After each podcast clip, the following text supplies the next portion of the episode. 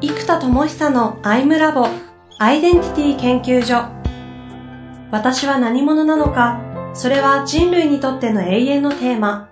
15年の歳月をかけ開発された統合された究極の私と出会える技術アイミング。不確実性の時代を生きる次世代リーダーのためにアイデンティティの本質について語り尽くします Labo for Love こんにちは、遠藤和樹です。生田智久のアイムラボアイデンティティ研究所。生田さん本日もよろしくお願いいたします。はい、よろしくお願いします。さあ、早速行きたいと思いますが、ちょっと前回の振り返り簡単にさせていただいて、スタートしたいと思いますが、えっ、と、どこからですかね。今こ、ちょうど、えっ、と、いろんな発明を生んでいるものの、そのマーケティング活動としては、特に何もしていないが、まあ、せざるを得ないとかしていく上で、どのような形でマーケティングを捉えるかっていう話があったときに、こう、究極のコアロールと、究極であるそのコアビーイングという、この感覚ですよね。それを持った状態から自分の究極の私の化身とは何かという感覚で、こう、生み出していくアイデアが、まあ、どういうプロセスかわかりませんが、前回、あの、ご紹介いただいたのは、アイデンティティシフト、発明図鑑というところに今、至っていると。うん。その思考プロセスの中でちょっとウォルト・ディズニーさんのミッキーの話とかね、エネルギーマッチアップみたいな話があったんですけど、ちょっとこのあたり軽く復習してから行きたいかなと思うんですけども。うん、そうですね。えーっと、まあ、ほんと軽く言って、やっぱまず、化身は統合体である必要があって、内と外、自己と社会、過去と未来。うん。これを統合する、まあ、イノベーション、変革なんですよね。今、僕の場合、自分の一個一個は革新的なものではあるんだけども、社会に変革が起きるようなものにまだななってないって言い方なんだけど、うん、届いてない。うん。うん。うん。必要としてる人に届いてないんですよ。で、なぜ届かないかっていうと、これ伝わらないからなんですよ。シンプルに言うと。その価値とか何なのか伝わらないんだから、それは広がらないですよね、と。うん。う。ん。だからこれって一体何なんだというところを伝える仕組うんみが具現化の上で、今僕にとって、発明家の僕にとってはとても重要ですと。で、これをぎゅーっと一遍に化身としてホールアウトできる全身全霊で作れるやつ。で、エネルギーマッチアップする場所を決めたりとかね。うん。それも含めてやっていくことが熱いと。うん。で、結論アイデンティティシフト発明図鑑になりましたが、なぜどのようなプロセスでそうなったかをちょっと今日お伝えできればなと。いいですね。はい。プロセス。うん。どこからですか、これは？えスタートは究極の私の化身とはってどこからでしたよね。ーそうですね。で、まず、その爆笑爆笑のジェネレーターと呼んでいるエネルギーの化身的要素としてマッチアップする場所を最初考えていったんですね。ほうほう。要は何のようなものを作るのかとか、例えばクラシック音楽にマッチアップするのか、絵本にマッチアップするのか、うんうん。うーん、何にマッチアップするかで全然違うんですよ。で、ここが一体どこかと思った時に、一個は図鑑だなと思ったんですね。ほで、図鑑って何かっていうと、学者レベルの知識とか、学者さんが束になって作るもんじゃないですか、図鑑って。う。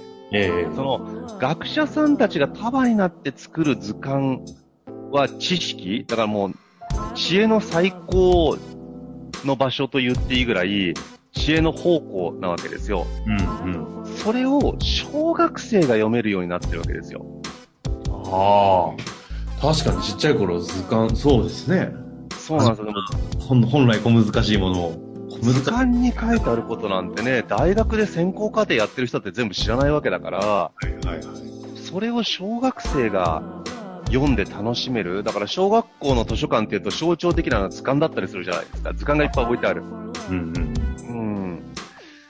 うん。で、まずエネルギーをマッチアップするべきは、まあ、音楽の中のクラシックっていうところが、えっと、ディズニーだったんですけども、僕は書籍とか、そういうナレッジ媒体としての本の中でも、えー、図鑑だと。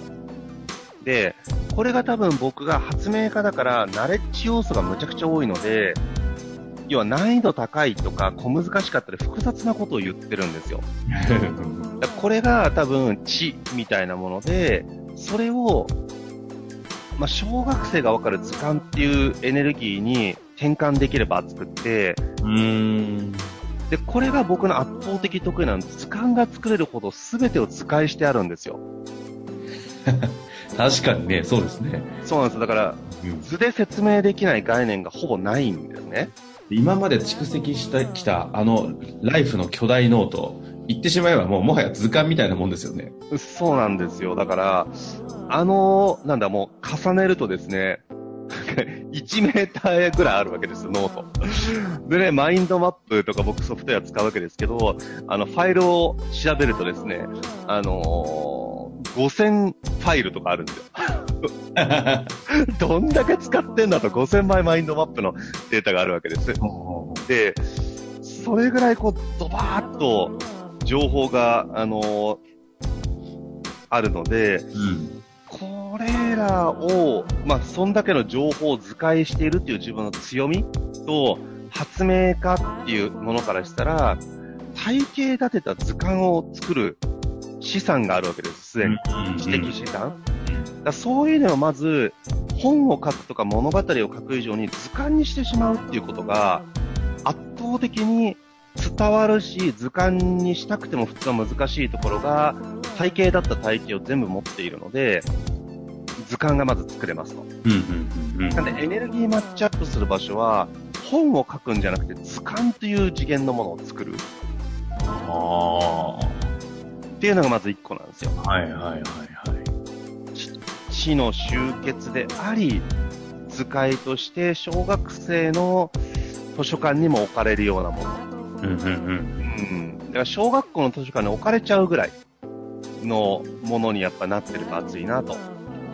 で、で、まず図鑑っていうテーマが決まるわけです。エネルギーマッチアップで図鑑に行き着いたわけですね。そう。で、ビジュアルとか、分厚さとかっていう意味でもそのエネルギーがマッチするんですよね。で、発明家ってアイデンティティ的にも図鑑だったら作るじゃないですか。うん。で、次に来たのが、えーっと、まず、じゃあ何の図鑑なのかなんですよね。じゃあ僕のやってることって、じゃあ、なんか、自己統合図鑑っていうと、まあまあ、そりゃそうなんだけど、持ってると自己統合も含むアイデンティティのことを扱ってるんですよ。うんうんで、その中で自己統合というソリューションがとても熱くって、でも今度アイデンティティ図鑑っていうと、今度何者でないかっていう意味で学者さんじゃないんですよ、僕は。うん。なるほど。発明家であって。うん。そうするとアイデンティティっていうテーマを書かれた瞬間、心理学者か哲学者じゃないと、ちょっとアイデンティティと一致しないんですね。はつまり、アイデンティティ図鑑誰が書いてんのって言って民間の経営者が書いてたら、ちょっと一致しないんですよ。やっぱりどこどこ大学の教授とかあ。、うんうんやっぱそういう人たちが書いてることで図鑑のバリューって高いじゃないですか。はいはい。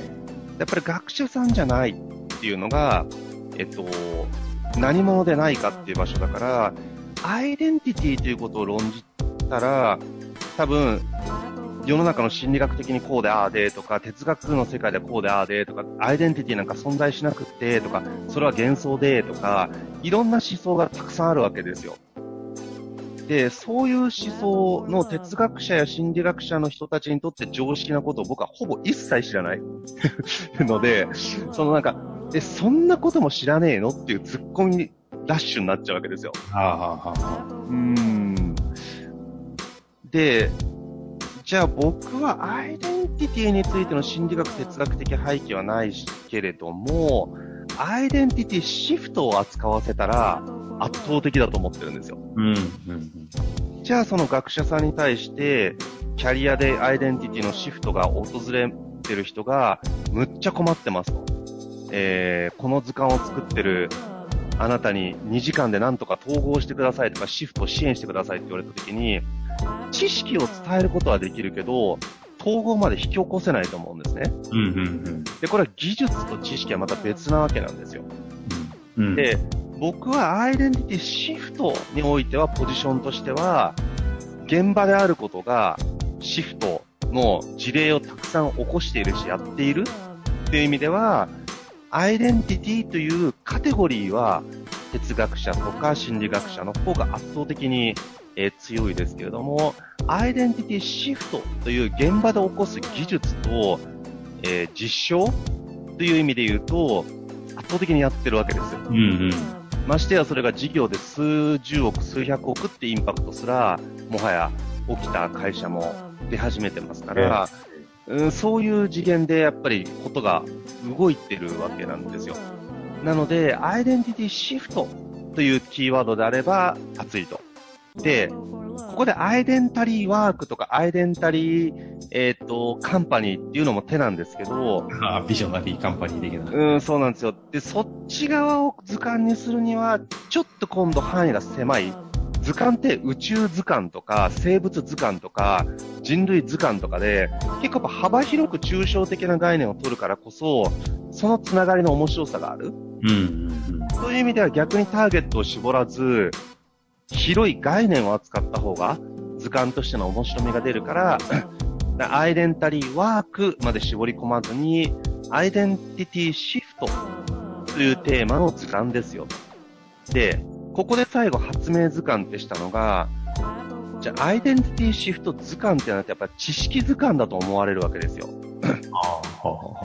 つまり、裏付けとか、えー論証とか、検証とか、なんだろう、うん、背景とか、何をもってその根拠を言ってんのってことになっちゃって、うん。えーっと、発明ばっかりしてるから、それのデータ的リサーチとかしてないわけですよ。ただ、現場で起き続けてますよと。うんうんうん。いや、お起きた人たちにインタビューしてもらえば分かりますよなんだけども、そういうなんか、裏付けを作るためにやってるわけじゃないので、はいはい。ことを起こしてから後で裏付けなんですよね。まず起きるにはどうするかで、起きてきた事例が増えてきてから裏付けを取っていきますから、あてか起きた事実が裏付けそのものなので、あ。事実を起こすことにフォーカスしている以上、裏付けを取るための工数ってのは取れないわけですよ。裏付けが弱いわけです。うんうん。うん。だから、そこで何かっていうと、発明図鑑ってしてしまうと、発明したものの図鑑だから、例えば、飛べないタケコプターとか置いてあっても発明図鑑成り立つじゃないですか。作ってみました飛べないタケコプターつって、飛べませんっていう失敗発明みたいな感じで載せたっていいわけですよ。だから、アイデンティティシフトというポジションの発明図鑑であれば、誰とも変な土俵で戦わない、人の土俵で戦わない、自分の化身たるもの、ホーアウトできる発明家のホールアウト作品が、アイデンティティシフト発明図鑑だとうんうん。いうところまでが出せるので、ここまでがアイデンティティシフト発明図鑑っていうのにしたっていう流れですね。ああ。そのエネルギーマッチアップからの感覚で図鑑に行き着いて、ただじゃあ図鑑に行っても何の図鑑なのかって言った時に、うんの、まあそれこそロココアロール、コアビーイングの観点ですよね。うんだから、普通のアイデンティティ図鑑だと、いや、これ研究者だと。いうようなところでこう葛藤しながら生み出したのが、アイデンティティシフト発明図鑑であるそうなんです。と。これちなみにちょっといきなり具体的な話ですけども、すすでに開発というか、こう、作り上げ始めてるんですか？ああ、もうそうです。作り始め始めてて、えっと、今開発もね、激しくあるからね、気持ちに1ヶ月で作りたいんですよ。気持ち。だいたい僕このパターンね、もうね、半年とか1年かかっちゃうんだけど、いやまあ時間だからかかるよねってのもちろんそうなんですけど、気持ちまず2ヶ月で作りたい。気持ちです。私のノートに書き留めておきますね。2ヶ月はいで作り上げるでも、2ヶ月で作り上げたいって書いてる。気持ち。まあね、その気持ち、着替えでやって、滑って、2、3ヶ月、さらに3、4ヶ月だと思うんですよ。うんうん。でもそれでやらないと今の分量のことやったらいつまで経っても着手すらしないから、やっぱこういうのは僕はエネルギーが高いことは多少非効率でもやっちゃうっていうスタイルの方が僕にとって合ってるんですよ。うん。うん。のでやっちゃうって感じですね。なるほどですね。じゃあまさにこれを、もうしばらくは、この、この、アイデンティティシフト発言、発明図鑑の開発にフォーカスしていくような流れになりそう。そうですね。これもちょっとまた何段階かあって、えっ、と、作品としてはそこにフォーカスなんですけども、えっ、と、そうだな。これちょっと次回、改めてじゃあフォーカスは何にフォーカスかっていうのをちょっと後で、何のために発明図鑑を作るかっていう何のためにってフォーカスがあるんですよ。あ、いいですね。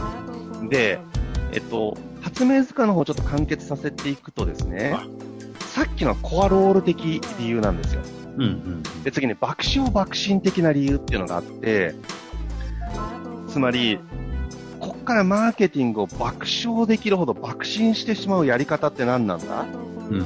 と思った時に、最初にちょっとお話しした、図鑑をタダで配るっていう、図鑑とか配られないじゃないですか。図鑑配るってこれ、世界的に図鑑が配られた事例ってあんまりないだろうなっていうぐらい、小冊子は配られるじゃない？配ったって言いたくないから、価格的にも。でも、図鑑を配るってやばいなと思って、来たと。もうこれだと。もう、生田智久すべての、今までのこの過去のやつとかのすべてのこう統合体みたいなものじゃないですか。ある種本当の化身ですよね。そうです。これを配っちゃう。配っちゃう。で、はい。いや、まずこれが熱い。ただ、ただで配るとね、図鑑と重いから、あの、もらって満足しちゃうことがあるから、実質ただにすればいいと思ってるんですね。で、じゃあ、僕の究極の顧客たる人たちは、こういうことをやる人たち、自己統合とかど真ん中生きるって言ってる人たちって、まず、世界のどこにいるかって考えたわけですよ。で、例えば、あの、ある程度、富裕層のマダムにマーケットするんだったら、銀座の三越とかに出店した方がいいわけじゃないですか。うんうん。じゃあ、この発明図鑑の配布場所を、どこに置けばいいのかと思ったら、これ結論ですね、やっぱアマゾンだって結論になったんですね。アマゾン？つまり、は自己統合をするとか、ど真ん中突き抜ける系になってる人たちは、アマゾンでおそらく年間100万以上お金使ってるそうなんですよ。あの、ココストとのバランスとかでってことですか？その、ポチポチポチポチして。そうそうそう、何かしらかを多分年間100万以上個人か会社で使ってる。時間もないし。そう。で、情報検索力が高いから、はいはいその場で体験せずに、もうとりあえずいろんな情報を比較検討して、レビュー読んだり、ウェブサイト調べて、体験談とかブログとか調べて、決めて買う人たち。はあ、はあはあ、みたいなそうで、多分年間100万、だ月8万以上 Amazon で何かを買ってる。で、あの、週に2、3回段ボール届く人たち。下手すると毎日段ボールが届いてる人たち。で、段ボール捨てるのに困ってる人たち。いるいる。もう完全に僕なんですけど、いや、でも絶対ここだと思って、あで、世界中の Amazon にこれ置けばいいと。で、でも、その Amazon を配布場所にしたいんですよね。うん。で、ただにしちゃうと、これは逆に広がりが悪いというか変な広がり方しちゃうので、えーっと、例えば価格を5000円とか5800円にしておいて、それでも安いと思うんです。図鑑1万とかしますからね。で、そのぐらいの500ページとか400ページの分厚いやつでハイクオリティの紙で全部こだわって作るので、あの、そう。で、5000円で売って、例えば、えーで、今、ジニアムっていう全体統合のアプリケーション、インナーツアーズとか、インサイトマインドを統合したアプリケーションにしてあるんですね。で、これのポイントを5000円分特典でつけちゃう。そうすると図鑑を5000円で買ったら5000円分ついてくるんですよ。うんうんうん。セッションだろうと、アプリだろうと買えるやつが。そう実質タダじゃないですか。はいはい。で、今度、ジニアム側でインナーツアーズ5000円以上発注しました。まあ、つまり1セッション頼んだら6000円とかなので、2時間。まあ、それも安いと思いますけど、そうしたら自動的に図鑑が無料で届くんですよ。そうすると、図鑑を5000円で買ったら5000円のポイントがつくし、5000円分何か買った人は図鑑が来る。っていうことは、最初の5000円分は無料配布になるじゃないですか。うんうん。ね、利益が出ない。まあ、まあ、多少赤字だと思いますけど、もうそれでよくって、で、このやり方だったら、例えば1万部ぐらい、アマゾンで売れる感があるんですよね。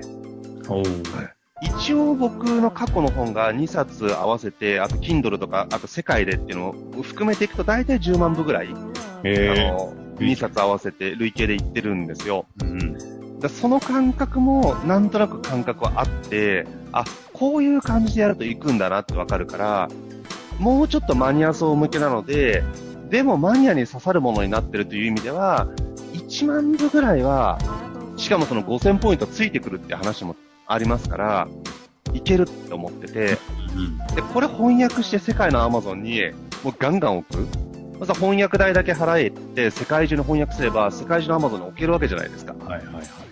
そうすると世界中のアマゾンにこのアイデンティティシフト発明図鑑をほぼ無料配布の形で、実質無料配布の形で置きまくるっていう爆心的なやり方が受ける。それ配るのみたいな。それ配っちゃうのみたいな。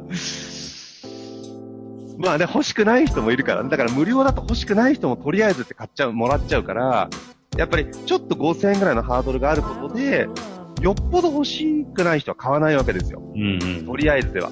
でも、その、その世界の人たちからしたら、あ、5、6000円だったらとりあえず買っちゃおうって思うぐらいの感覚だから、うんハードルがあるけど、とりあえず買えるし、体験もできるから、もうこれはおお得でしかないと。興味がある人にとっては熱いもの。で、これを今、VI、ビジュアルアイデンティティとかを全部事業を統合したブランドというか、CI から VI から V デンティティから全部を統合した今、ブランドコンセプトを作ってるわけです。うん。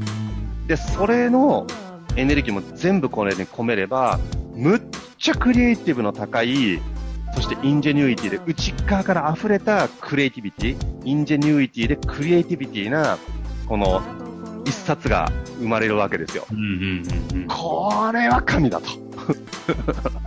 いうことで、これをばらまく。そのハイクオリティをばらまくっていう、なんか爆笑爆心なジェネレーターとしての化身。やり方も含めて。やり方もでしたね、今のう話。ん。生み出すところから、どう、リリースしていくかに関しても、そうなんですよ。心霊と。うん。そういう形で、こう、とりあえずは2ヶ月で作り上げたいということですね。はいです。